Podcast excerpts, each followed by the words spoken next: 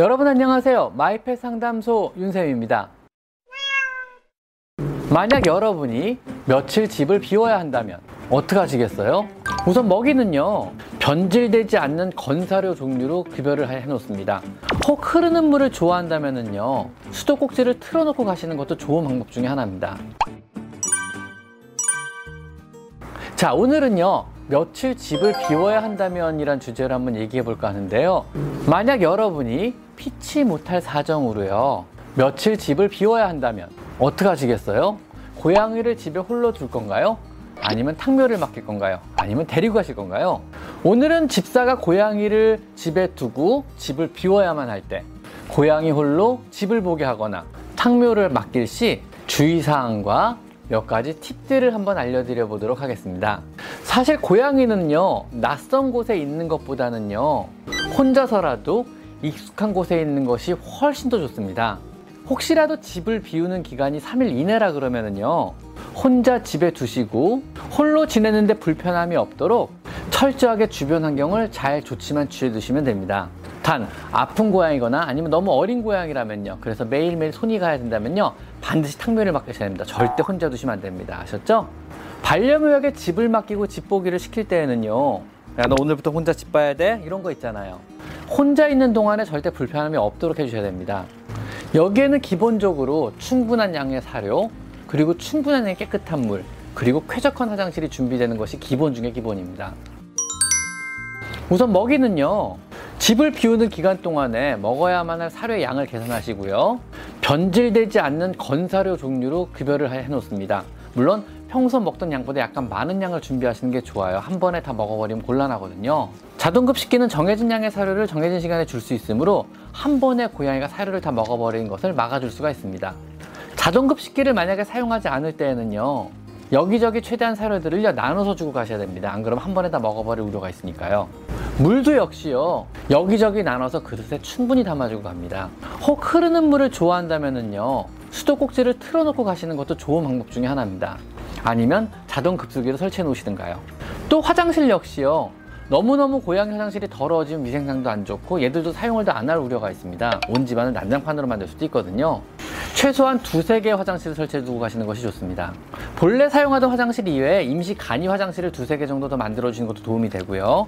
고양이용 일회용 화장실들이 인터넷에서도 판매되고 있거든요. 그런 것들을 구비해서 사용하시는 것도 도움이 됩니다.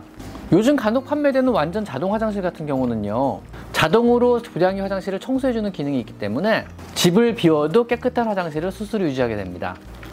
왜 이렇게 빨아댈까?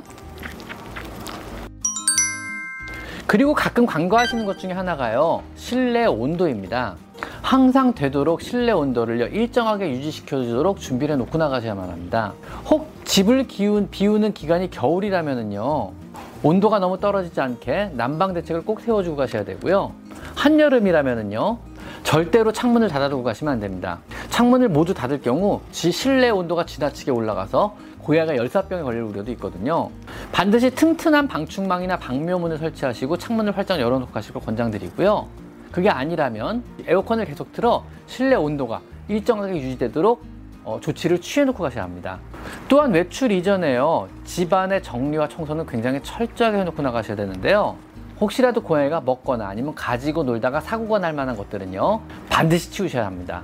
그래도 만약에 걱정이 많이 되신다면요, 요즘에 IP 카메라들 저렴하게 많이 팔거든요. 설치해놓고 핸드폰으로 볼 수 있고 좌우 상하 조절되고 움직이기도 하는 것들이 많으니까요, 그런 것 하나쯤 설치해놓고 가시는 것도 도움이 됩니다.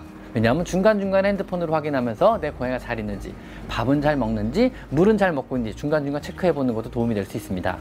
혹시라도 만약에 3일이 아닌 4일 이상 집을 비워놓고 가신다면요, 고양이 혼자 집을 보는데 무리가 될 수 있습니다. 이때는요, 페시터를 고용하시거나 아니면 지인 탕묘 혹은 고양이 호텔에 맡기셔야 합니다. 가장 추천하는 방법은 페시터입니다. 고양이가 자신의 익숙한 장소에 계속 있을 수 있으므로 스트레스가 가장 적은 방법이고요. 이때는 페시터 면접을 굉장히 철저하게 보시는 것이 좋습니다. 그리고 페시터에게는요, 사료의 급여 방법이나 화장실의 청소 요령, 그에 필요한 돌봐주는 여러 가지 요령들을 철저하게 알려주시는 것이 도움이 됩니다.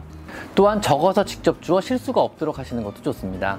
페시터 역시 미리 충분한 사전 교육을 받아 큰 동작이나 급작스러운 동작 혹은 큰 소리로 고양이를 놀라게 하지 않는 것이 좋습니다. 고양이가 공포스러운 상황에 빠지면 굉장히 큰일이 날 수도 있거든요. 혹시라도 노령묘이거나 지병이 있거나 예민한 고양이라면요, 호텔은 되도록 동물병원에 맡기실 것을 추천드립니다. 되도록 고양이가 여러 마리가 같이 있어야만 되는 곳은 피하시고요, 좁더라도 고양이 한 마리 한 마리가 개별로 들어가는 그런 곳을 선택하셔야만 합니다. 다른 고양이와 함께 둘 경우에는요, 개와는 다른 고양이의 특성상 낯선 고양이와 잘 지내기도 어려울 뿐더러 오히려 심한 스트레스 등의 문제가 생길 수도 있습니다. 혼자 두는 일만 못한 경우죠. 동물병원의 장점은요, 어떨 때든 아플 때 바로 대응이 가능하고요, 모든 스태프들이 전문적인 교육을 받은 사람들로만 구성이 되어 있다는 장점이 있습니다. 그리고 병원이든 전문 호텔이든 예방접종이 완전하게 맞춰야 되면 필수사항 중에 하나입니다. 자, 오늘은요, 고양이 혼자 집보기와 탕묘에 대해서 한번 알아봤습니다. 자, 오늘은 여기까지 마이펫 상담소 윤쌤입니다. 감사합니다.